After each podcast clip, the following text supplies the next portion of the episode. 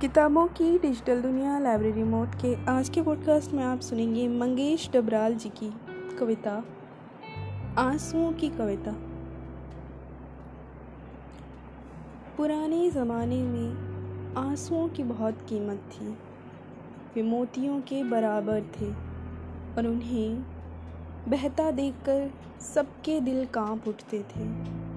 वे हर एक की आत्मा के मुताबिक कम या ज़्यादा पारदर्शी होते थे और रोशनी को सात से ज़्यादा रंगों में बांट सकते थे।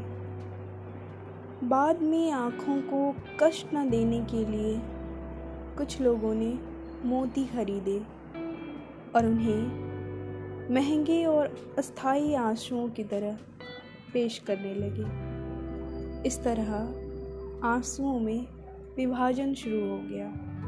असली आँसू धीरे धीरे पृष्ठभूमि में चले गए।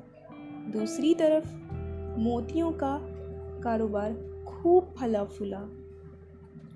जो लोग अंधेरों में अकेले दीवार से माथा टिककर सचमुच रोते हैं, उनकी आँखों से बहुत देर बाद बमुश्किल आँसू नुमा एक चीज़ निकलती है और उन्हीं के शरीर में गुम हो जाती है।